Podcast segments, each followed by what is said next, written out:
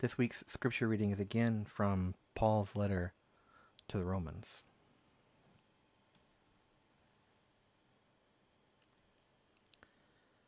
Let love be genuine. Hate what is evil. Hold fast to what is good. Love one another with mutual affection. Outdo one another in showing honor. Do not lag in zeal. Be ardent in spirit. Serve the Lord. Rejoice in hope. Be patient in suffering. Persevere in prayer. Contribute to the needs of the saints. Extend hospitality to strangers.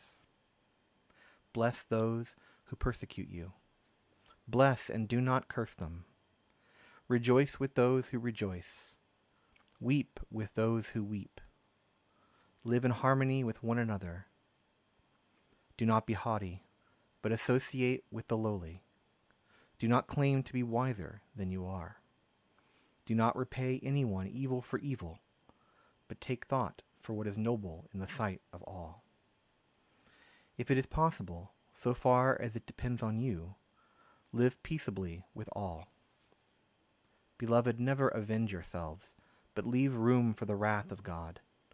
For it is written, Vengeance is mine, I will repay, says the Lord. No, if your enemies are hungry, feed them. If they are thirsty, give them something to drink for by doing this you will heap burning coals on their heads. Do not be overcome by evil, but overcome evil with good.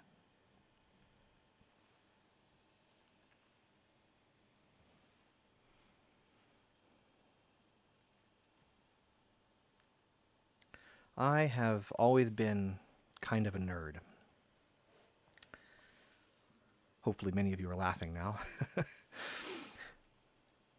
I started messing with computers very young.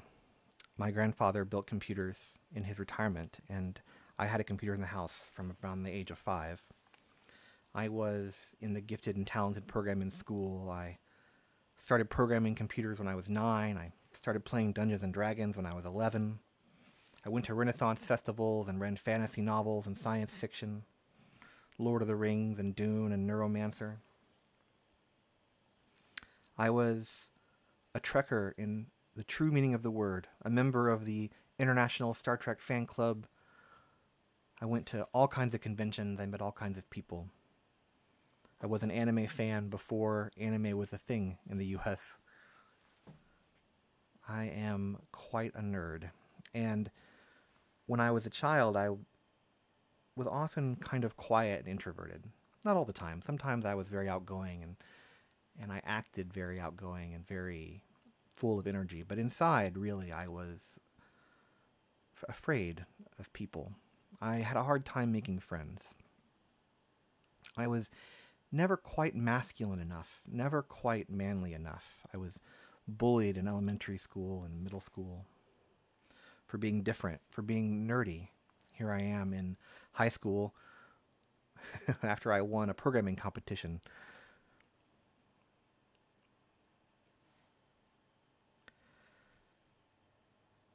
I did have one area where I excelled, though, all through childhood. I was a member of the Boy Scouts, the Boy Scouts of America. I started in the second grade as a Cub Scout, and I worked all the way up through Webelos into Boy Scouts. I obtained the Order of the Arrow, the Brotherhood of the Order of the Arrow.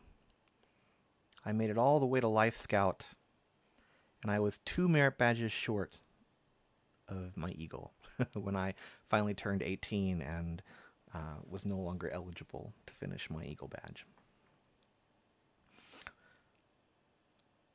The pinnacle of my scouting career was a trip to Philmont Scout Ranch in New Mexico on the New Mexico Colorado border, where I hiked for 90 miles with only a backpack and the food we could carry and the stuff we could carry, a group of eight of us through the mountains, starting at about 6,000 feet and going up to 12,000 and back down. It was a great adventure. Boy Scouts was always a great adventure. But although I felt loved there and I felt included and I felt like one of the boys, And I didn't feel ostracized, and I didn't feel bullied, especially as I grow older and I took on different leadership roles. I discovered later in life that that had been a source for me for a kind of toxic masculinity, a kind of toxic understanding of what it meant to be a man, to be a human being in my society. I saw there many things that later would concern me. That when I later as an adult ran my own scouting group, I looked back on and thought, what were we doing and why? And why was nobody stopping us or telling us to stop? Why were they letting us behave that way? I was part of a large Boy Scout troop. We had about a hundred scouts. Now, when I first started, this troop was about a dozen, and my group was coming in, brought another dozen. And about a dozen joined every year after that until we had about a hundred scouts. And we had about, I don't know, somewhere between 15 and 18 adults. And on any given campout, there would be 60 scouts and a dozen adults on the on the camp out. And we would do all kinds of amazing things because there were so many of us. We could build trails for miles. We could do uh, campouts in places that that smaller troops couldn't afford to go to. Uh, it didn't hurt that most of the scout leaders in my troop were quite well off. The troop was hosted by a, a Methodist church near my home, uh, literally across the highway on the on the good side, on the rich side of the highway, if you will, a very well-off Methodist church.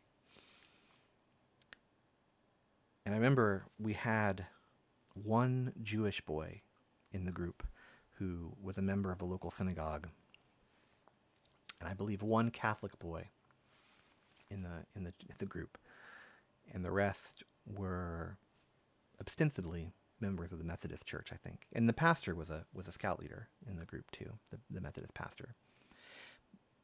But what I realized later was how much us versus them mentality I learned in the Boy Scouts.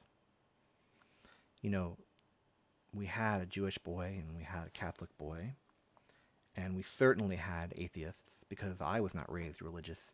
I was not a Christian at this point.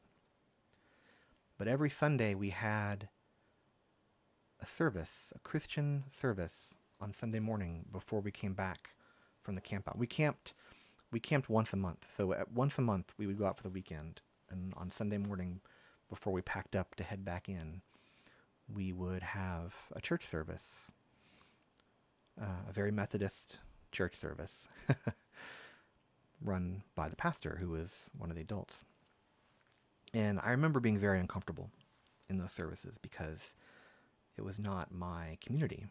I felt out of place. I felt strange not knowing what to say and what to do. So I know that others must have felt that way too. And uh, later on, I learned, of course, that some of the boys in the in the troop were gay, and yet we made all kinds of homophobic remarks we said all kinds of horrible things. But that was just normal. And as someone who was bullied extensively uh, in school, in elementary and middle school, to be in a group of boys and just be included and not be bullied, to be successful, to be able to keep up, to be seen as a leader, I just wanted to fit in. So I didn't really push back against any of the negative things that I saw. I tried my best not to do them because even then I saw that they were wrong, but but I still made jokes. I still tried to fit in. And yet it was myself that I was causing problems with, you know. I I couldn't be who I really was. I couldn't be myself in that group. I always had to have a mask on. And likewise, this was my biggest introduction to Christianity, really. My family was Catholic, my extended family, but we never went to church. My parents were not religious. This Boy Scout troop was really my uh, introduction to Christianity, to mainstream Christianity. And what I learned, sort of indirectly, was this us versus them mentality. Oh, are you the right kind of Christian? Are you the wrong kind of Christian? Are you gay? Are you a sinner? You know, all these things. Are you baptized? Are you not baptized? I think that my understanding of what it meant to be a Christian in the world was kind of warped by this experience. And um, for a long time, these kind of examples and the examples that I got from the media and from the vision of Christianity that is often portrayed by the kind of protesting and um, toxic Christianity that we often see in the world I had this warped idea of what it meant to be a Christian in the world. I thought it was about saving souls and convincing people they were wrong and chastising people who were going to hell. And so I really didn't want any part of it for a long time until I found much later in life a Christianity that was more in line with really the teachings of Jesus and with my own ideas of what it meant to be a good person. Paul had a similar problem, you know, uh, dealing with the church in Rome. So we mentioned this last week, but for those of you who weren't here, just to, to kind of give some background again, this letter that we read in our, our reading was written by Paul to the churches in Rome. Now, uh, it was written in the late 50s. Uh, Paul, Paul went to Rome around 60 AD, but before this, uh, there had been no um, no apostles in Rome.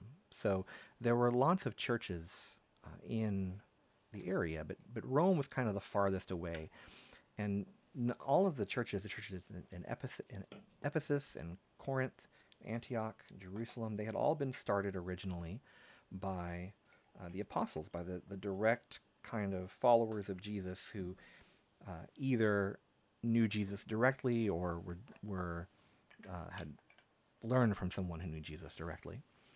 And this is where we get, of course, you know, you might recognize these names. We get Corinth and, and Ephesus, or we get the Corinthians um, uh, and the other the other letters, like our these other, the other churches. So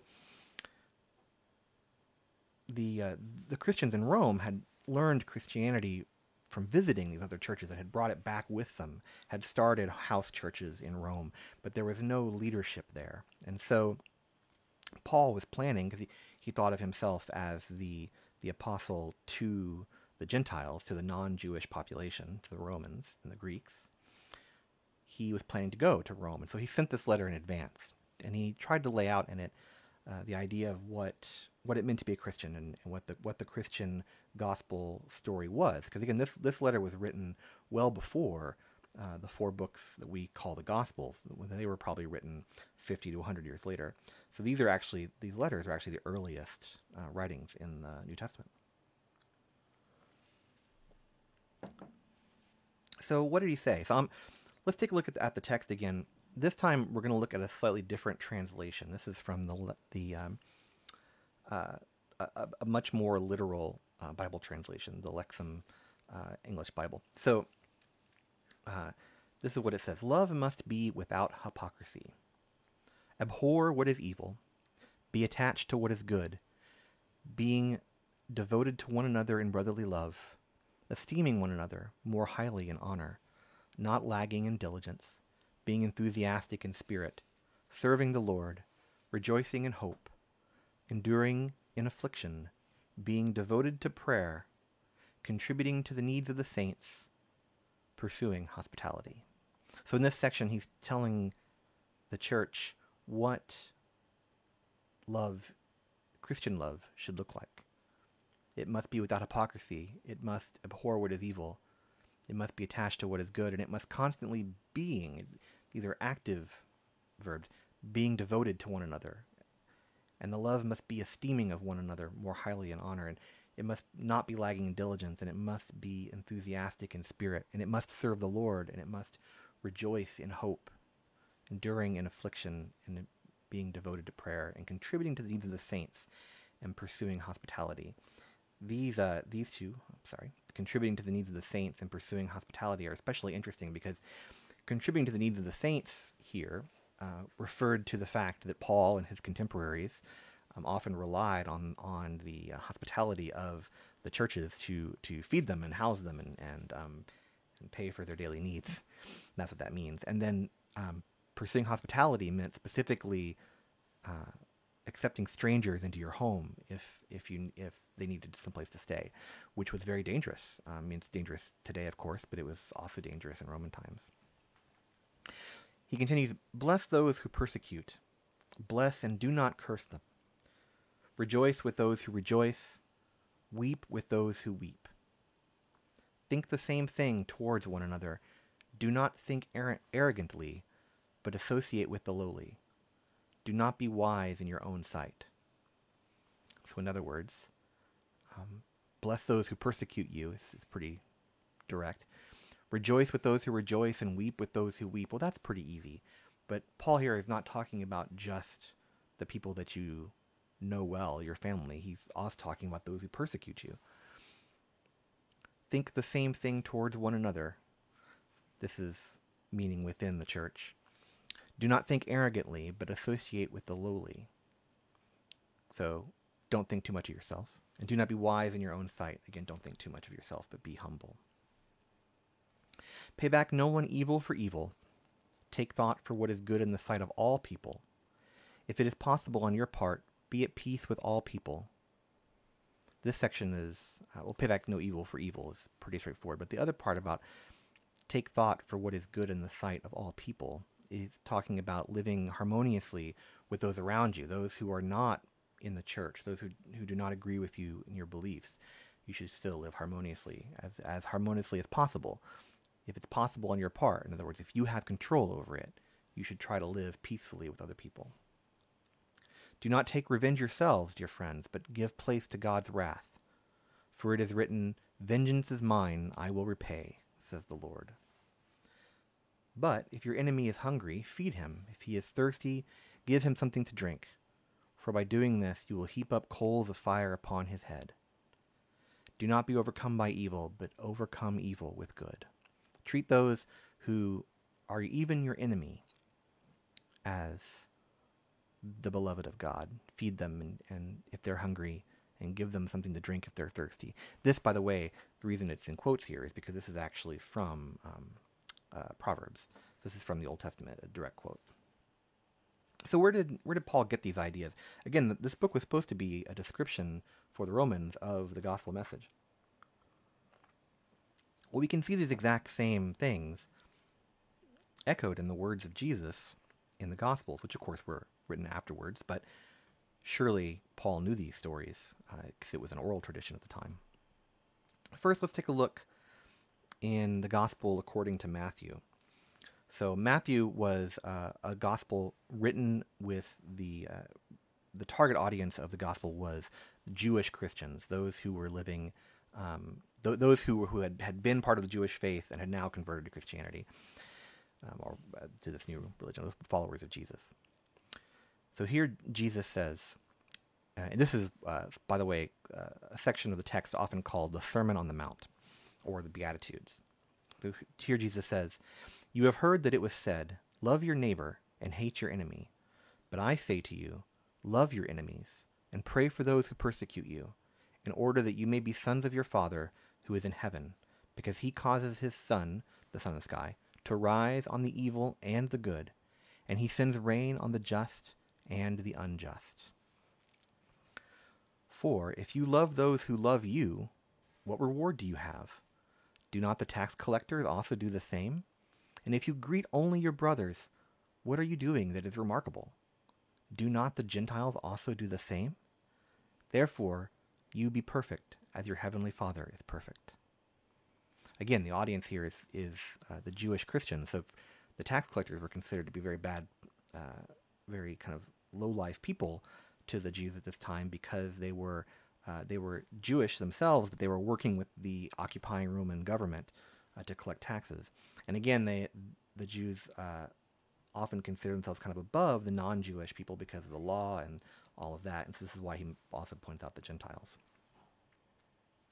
There's another section of Matthew uh, that is kind of related to this. Uh, it's often called the greatest commandment.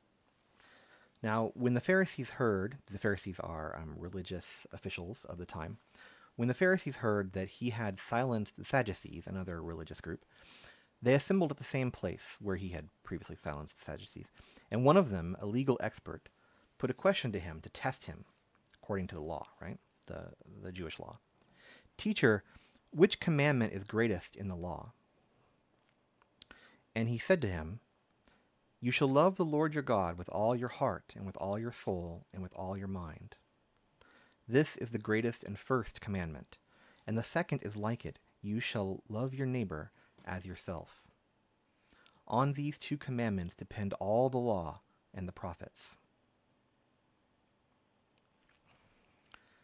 Now, in Luke, we have a very similar story. So Luke is targeted, instead of being targeted to the Jewish population, Luke is really targeted more to the Gentile population, to the Greek and Romans um, who had converted to the church. And this is also the, the people to whom Paul is really speaking. So this is uh, the Sermon on the Mount, although in Luke it's often called the Sermon on the Plain, but it's the same, it's, it's talking about the same event. But to you who are listening, I say, love your enemies. Do good to those who hate you. Bless those who curse you. Pray for those who mistreat you. To the one who strikes you on the cheek, offer the other also, and from the one who takes away your cloak, do not withhold your tunic also.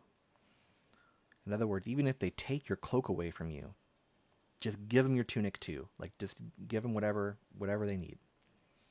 Give to everyone who asks you, and from the one who takes away your things, do not ask for them back.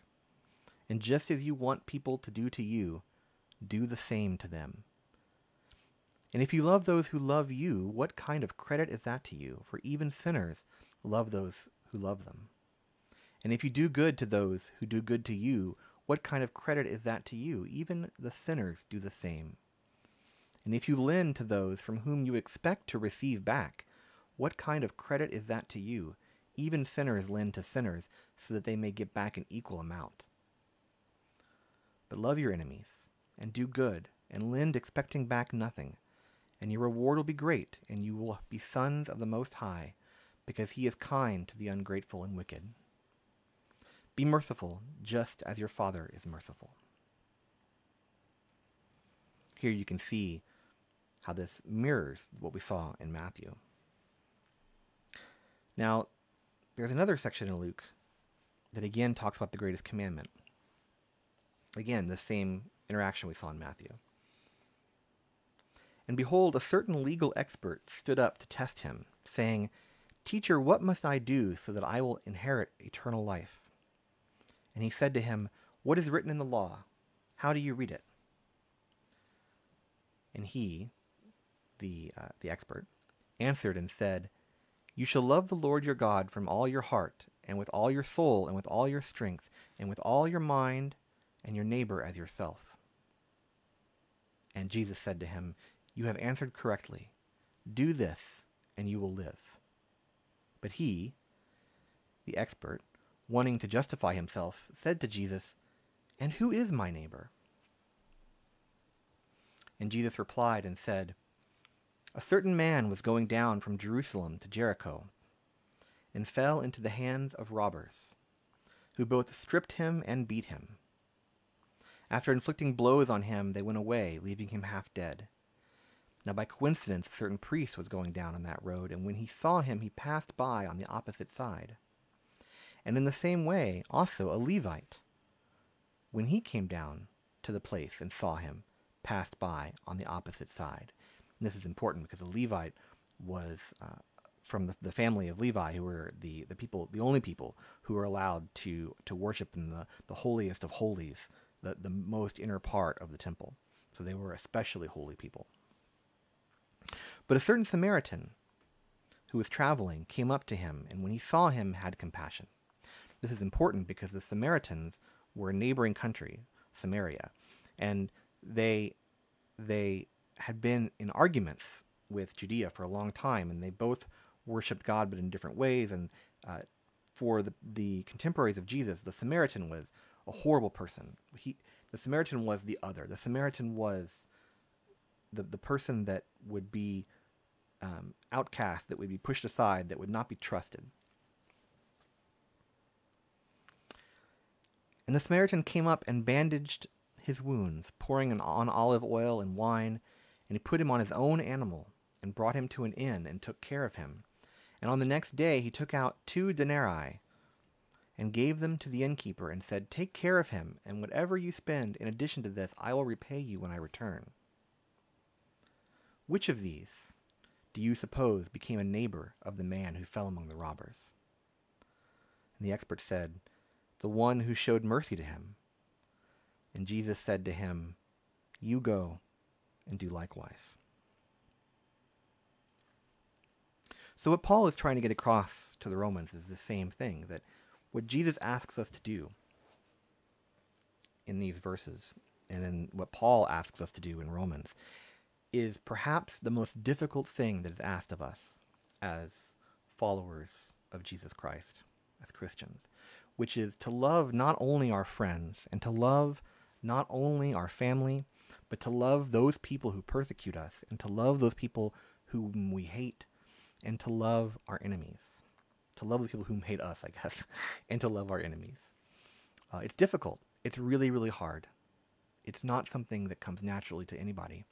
And it's not something that came naturally in the society in which Jesus and Paul and, and uh, their contemporaries lived. It was a countercultural thing. It was different from what the society told them to do. The society told them to seek out their own interests, to take revenge, to, you know, to, to sue, to, you know, to, to always look for gain, monetary gain. And Jesus said, no, none of that is important. You should love those who hate you, uh, feed them and give them water if they're thirsty. Break down this us versus them and realize that we are just us. And as universalists, this is something that is really important to us. We believe that everybody will be saved, that nobody will be tormented forever. I think part of the reason why I had such a bad experience was because the youth that I was uh, that I was interacting with had this idea of us versus them, even in their church. And this can be a, this can be really difficult, really difficult thing for us to do to treat everyone as the beloved of God. I think a really good example of this um, happened in 1996. There was a, uh, a protest. The, the KKK, the Ku Klux Klan, said they were going to march in this town. And I, I apologize, I don't remember what town it is. And a bunch of counter protesters showed up to stop them from marching. And as the counter protesters were milling around and waiting for people to show up, somebody yelled that there was a KKK member in the in the crowd and this man who was wearing a Confederate flag on his T-shirt uh, started getting beaten up. He tried to run, and he got beaten up by people. They were hitting him with their with their signs and things. And this woman, Keshia Thomas, who was just 18 years old at the time, threw herself down on top of him to protect him from the from the protesters. And this photograph was taken by Mark Brunner, a, uh, uh, a journalist, and the the picture ended up uh, going viral for going viral in the 90s anyway and being seen all over the place and becoming kind of this this uh, ideal of what it meant to put yourself uh, in the way to protect somebody who hates you somebody who um, who is your enemy but to still treat them as a beloved of God um, now it turns out this man was not actually in the KKK which makes it especially uh, helpful that she protected him but but that's not the point. The point is that this is uh, this is how we are called to act. So, what would it mean? What would it actually mean to say that you are loved, that you are a beloved child of God, and that everyone you interact with is a beloved child of God? How would that change your daily life? How would that change your interaction with one another? How do you show other people, not through your words, not through your beliefs, not through images on social media, but through your actions? How do you show other people what it means to be a Christian, to be a universalist? How do we live this most difficult of commandments? To love those who hate us and to love those who are our enemies despite that, to love them as children of God. This is my question to you this week to ponder until we are together again. How can you embrace this teaching in some small way in your life?